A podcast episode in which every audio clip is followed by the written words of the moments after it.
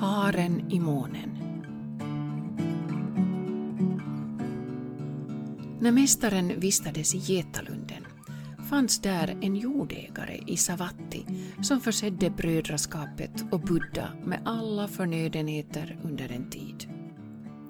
Han hade uppfört en paviljong intill sitt hus dit han bjöd Buddha och alla bröderna. Lekmannen bjöd på utsökt och varierad mat.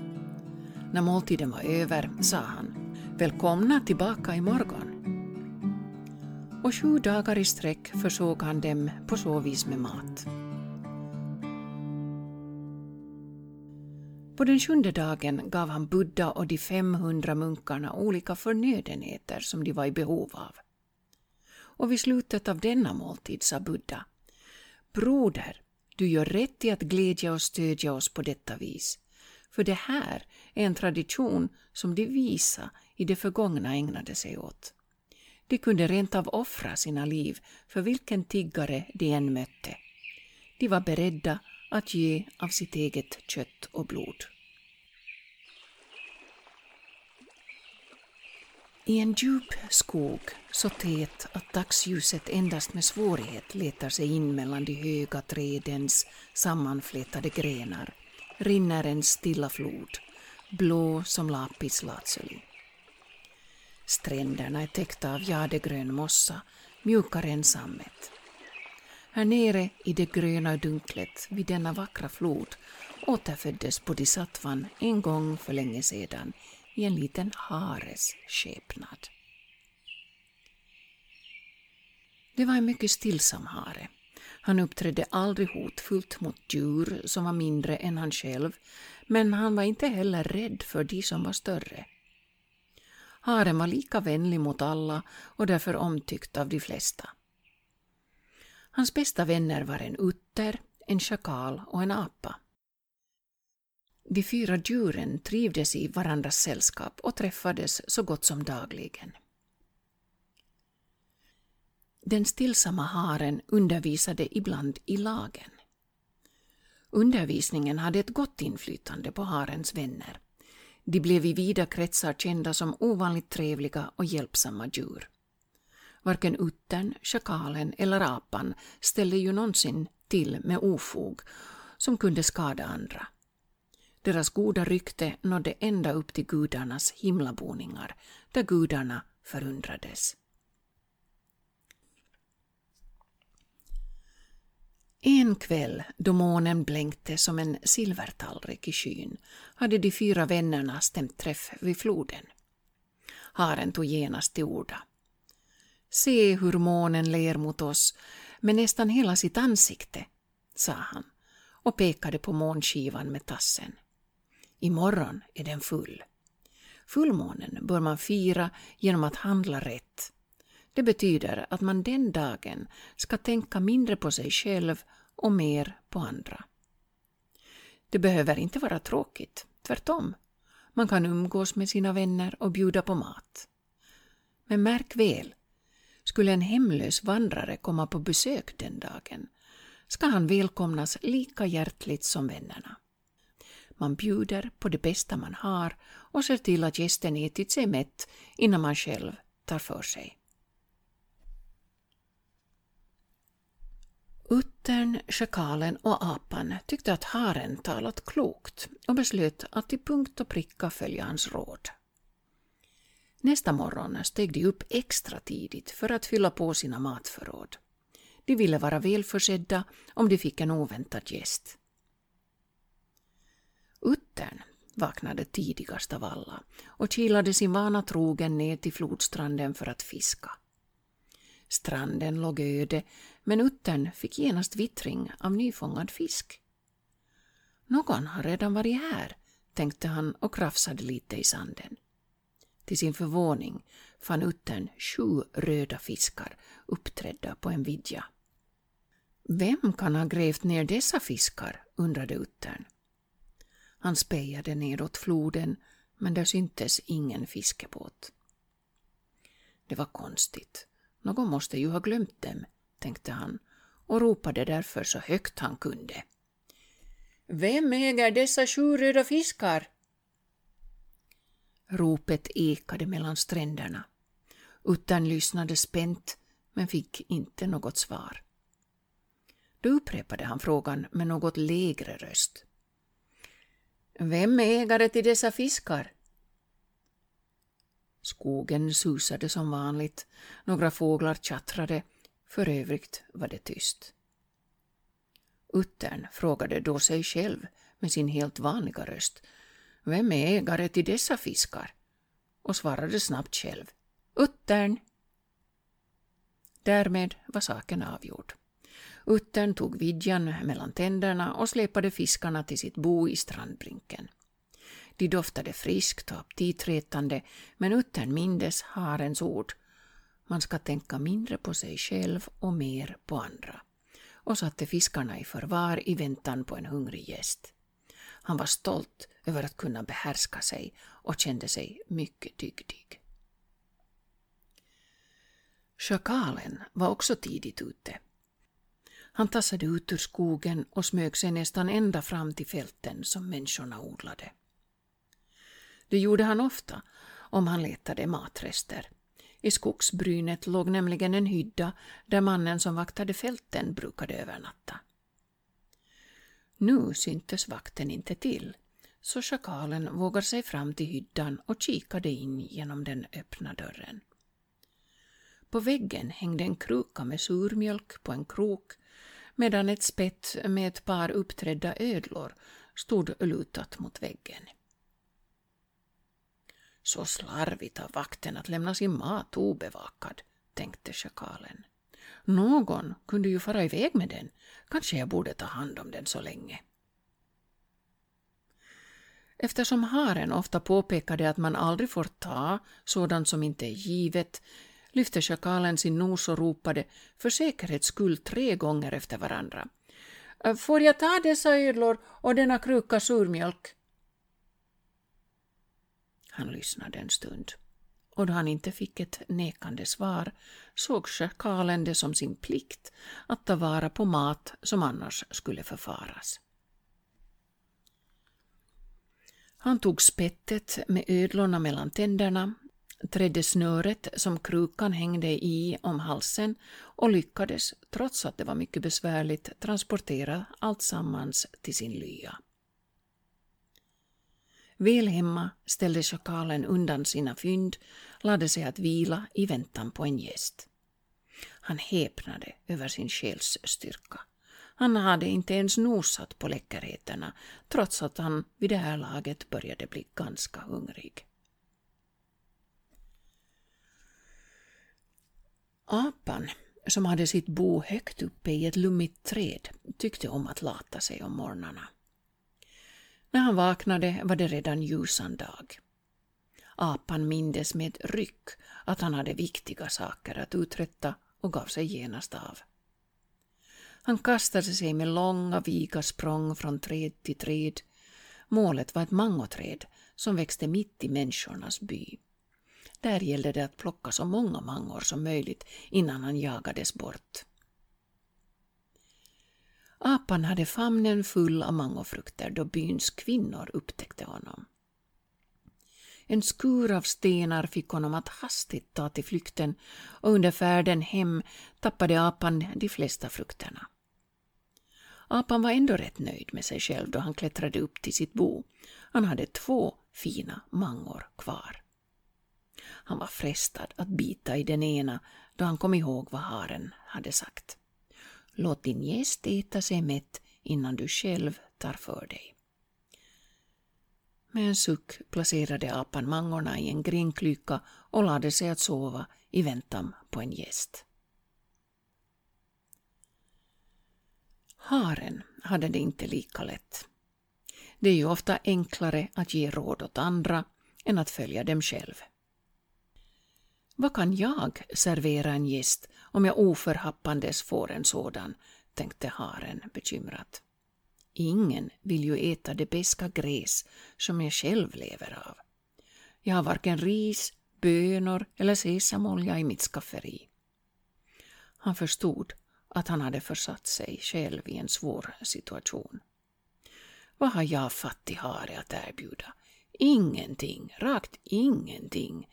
Jag äger intet utöver min egen kropp. Knappt var denna förtvivlade tanke väckt så insåg haren att den också innebar en möjlighet. Min kropp, tänkte haren. Jag har ju min kropp. Jag kan ju dela med mig av mig själv. Haren blev så upplevad av detta att han tog ett glädjesprång. Om jag får en hungrig besökare skall jag bjuda honom på harstek. Harens osjälviska tanke steg som en offerrök mot himlen där den nådde gudarnas konung Indra, där han satt på sin tron. Indra började nysa och såg nyfiket ned på jorden. Hans allseende ögon upptäckte de fyra djuren och han blev betänksam. Han beslöt att pröva djurens uppriktighet. Nästa dag vid middagstid, då solen stod som högst på himlen och skogen ekade av cikadornas skrik, vid den hetaste timmen då varje förnuftig resenär söker skugga, steg gudarnas konung Indra ned på jorden. Han antog gestalten av en fattig vandrare som iklädd enbart trasor förirrat sig i skogen. Stödd på en stav började han gå med långsamma steg. Det första djur vandraren sökte upp var uttern som förvånad kikade ut ur sitt bo. Uttern hade aldrig sett maken till mager kar och blev först lite förskräckt. När han förstod att han nu fått den gäst han hade väntat på bad han vandraren hjärtligt att stiga på. Känn dig som hemma, sa uttern glatt. Kanske jag får bjuda på en bit mat? Vandraren tackade artigt och tittade in i boet. Uttern pekade på sina fiskar. Jag råkade hitta de här i morse, förklarade han. De låg på stranden och latade sig, såg ut som om de sov. De hade säkert hoppat upp ur floden av sig själva. Kanske de blev skrämda av något. Hur som helst, de är läckra när jag har stekt dem. Du är välkommen att smaka, kära främling. Gästen försäkrade att fiskarna såg goda ut och beklagade att han inte hade tid att stanna och äta. Han måste tyvärr genast vidare.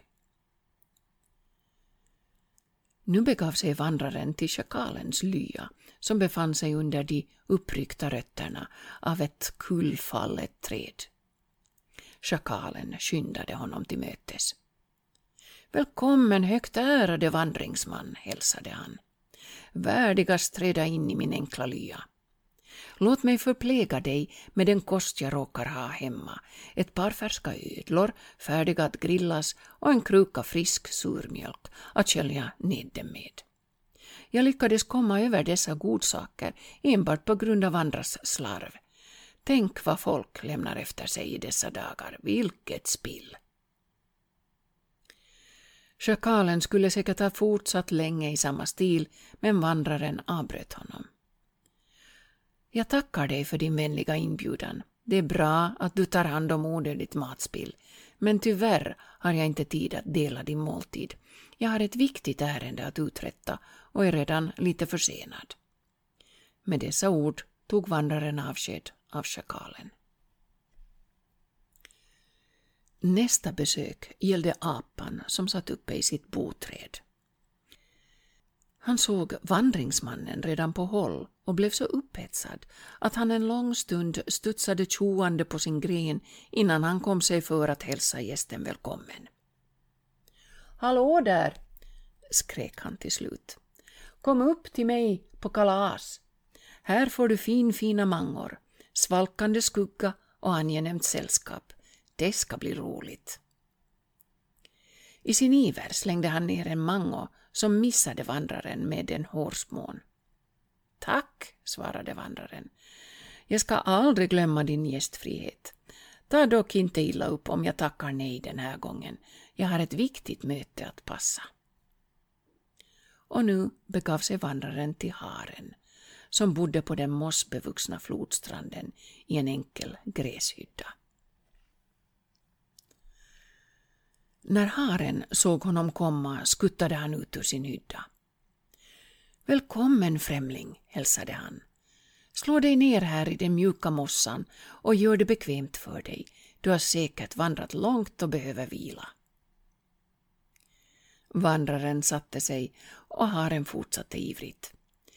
Du måste vara mycket hungrig. Tyvärr är jag en fattig hare som varken har ris, bönor eller sesamolja hemma. Men du gjorde ändå rätt i att komma hit. Jag ska bjuda dig på något som jag aldrig tidigare har anrättat.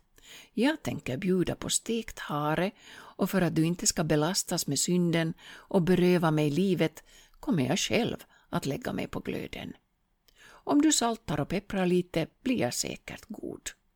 Det enda du behöver göra är att samla ihop några vedpinnar och få dem att brinna. Den förklädda guden gav haren en forskande blick. Min kära hare, sa han, hur kan du tro att jag skulle vilja äta upp min värld, särskilt en som är så älskvärd som du? Haren blev förskräckt. Nu har jag gjort bort mig, pep den. Jag borde ha förstått att du är en brahmin. Jag kan inte förvänta mig att du ska samla ved i skogen som någon lågkastig. Vad ska jag ta mig till? Kan du förlåta mig?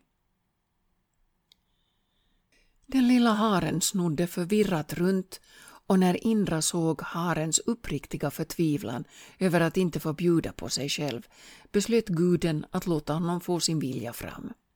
Han lät en magisk eld uppstå i gräset framför dem. Haren blev förtjust. Titta, utropade han. Allt ordnar sig. Du får din kvällsvard. Låt dig väl smaka. Jag ska bara först se till att ingen annan levande varelse av misstag blir stekt. Han undersökte snabbt sin päls och fann tre loppor som han genast lät löpa. Iväg med er krabater, jag önskar er ett långt liv, sa haren glatt. Så sträckte han på sig, tog sats och dök lycklig, likt en vit svan som landar i en sjö täckt av röda lotusblommor, rakt in i den flammande elden. Men eftersom glöden blott var en illusion sveddes varken harens nos eller päls det allra minsta. Tvärtom, de glödande kolen var kalla som iskristaller. Haren satte sig besviken upp. Vad ska detta betyda? Den här elden är ju kall. Hur ska jag nu kunna stekas? Vandraren log. Lilla hare, glöm dina kokkonster. Jag är ingen fattig vandrare. Jag är gudarnas konung Indra. Jag steg ned på jorden för att pröva din och dina kamraters offervilja. Du är utan tvekan den som tänker minst på sig själv. Besinna dig, din goda vilja är nog. Du skall inte offra ditt liv för min eller någon annans skull. Som levande kan du göra större nytta för andra. Därmed antog Indra sin rätta guldskimrande gestalt och lyfte varsamt upp den lilla haren i sina gyllene armar. Harem visste inte riktigt hur han skulle förhålla sig till denna oväntade situation. Alla kommer att tro att jag bara låtsades, snyftade han. Man kommer att säga att jag visste vem du var och ville göra mig märkvärdig. Men det är inte sant. Jag hade gjort detsamma för vem som helst. Haren grät av besvikelse. Indra smekte honom sakta över ryggen. Gråt inte, lilla hare, sa han. Du är märkvärdig. Alla skogens djur ska få veta det. Du ska få möjlighet att dela med dig av dig själv. Din bild ska lysa på självaste månen så att alla, djur och människor, blir påminda om din osjälviskhet. Men själv ska du stanna med dina vänner här i skogen, för här är din rätta plats. Indra satte försiktigt ner haren i gräset. Sedan tog han ett språng upp till Himalayas toppar. Där fann han ett svart klippblock, kramade stenen med sin gudakraft så att svart bläck sipprade ut. Han trollade fram en jättepensel, doppade den i bläcket och målade hanens bild direkt på månens blanka skiva. Uttern, schakalen och apan, som genast kände igen sin vän haren på månskivan, blev rundögda av förvåning. De förstod att något märkligt hade hänt och skyndade till harens gräshydda för att framföra sina gratulationer. Haren var omtumlad och en aning generad men samtidigt stolt och glad. Gladast var han över att inte behöva skiljas från sina bästa vänner.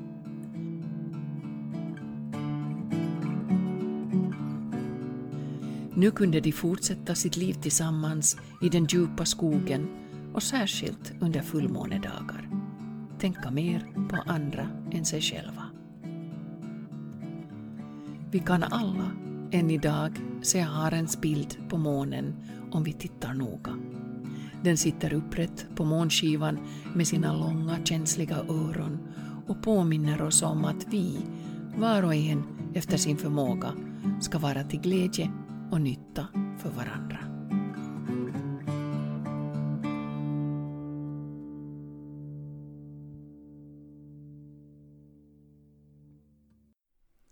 Reflektion till haren i månen. Många, om inte alla, av dessa underbara historier talar säkert för sig själva och väcker spontana reflektioner, minnen och kanske igenkännande hos dig. Men jag misstänker att många, liksom jag själv, har för vana att vända blad och omedelbart fortsätta till nästa historia. Givetvis är historierna underhållande och har en effekt på oss oavsett. Men samtidigt har vi en möjlighet att lära oss något, kanske något nytt, eller fördjupa en gammal insikt. Därför erbjuder jag en del reflektioner och kommentarer som jag hoppas du finner stimulerande och hjälper din egen reflektion. Ofta har vi redan en del kunskap och insikter, men om de inte leder till befrielser eller någon förändring om vi inte blir lyckliga av dem måste vi fråga oss om de gått tillräckligt djupt. Det som tar förståelse och insikter djupare är just reflektion eller kontemplation. Och detta behöver tid och utrymme. Vi måste inte skynda vidare i tron att vi ska finna något behagligt, mer tillfredsställande att sätta tänderna i. Reflektion i sig kan vara djupt tillfredsställande och vi växer av den. Ge dig själv gärna tid att stanna kvar med historien. Minns figurerna i den och vad som utspelade sig. Lägg bort boken eller det här du lyssnar på och stanna vid detta en liten stund. Du kan såklart sitta kvar i din läshörna eller också ta en stilla promenad. Vad väcker just denna historia om haren och hans vänner i dig? Kanske en tacksamhet för dina egna vänner? Själv slås jag av vänskapen mellan dessa högst olika djur, var och en med sina egenheter. Denna vänskap påminner mig om något min lärare Sangharakshita sa en gång. Citat. Jag tror att mänskligheten i grunden är en jag tror att det är möjligt för varje människa att kommunicera med vilken annan människa som helst. Att känna för vilken människa som helst. Att vara vän med vilken människa som helst. Detta är vad jag innerligt och djupt tror. Denna tro är en del av min erfarenhet. Den är en del av mitt eget liv. Den är en del av mig. Jag kan inte leva utan denna tro jag skulle hellre dö än att ge upp den. Slutcitat. Här är några andra frågor du kan ställa dig. Hur känns det när du läser om harens villighet att ge upp sin kropp? Vad händer i din egen kropp?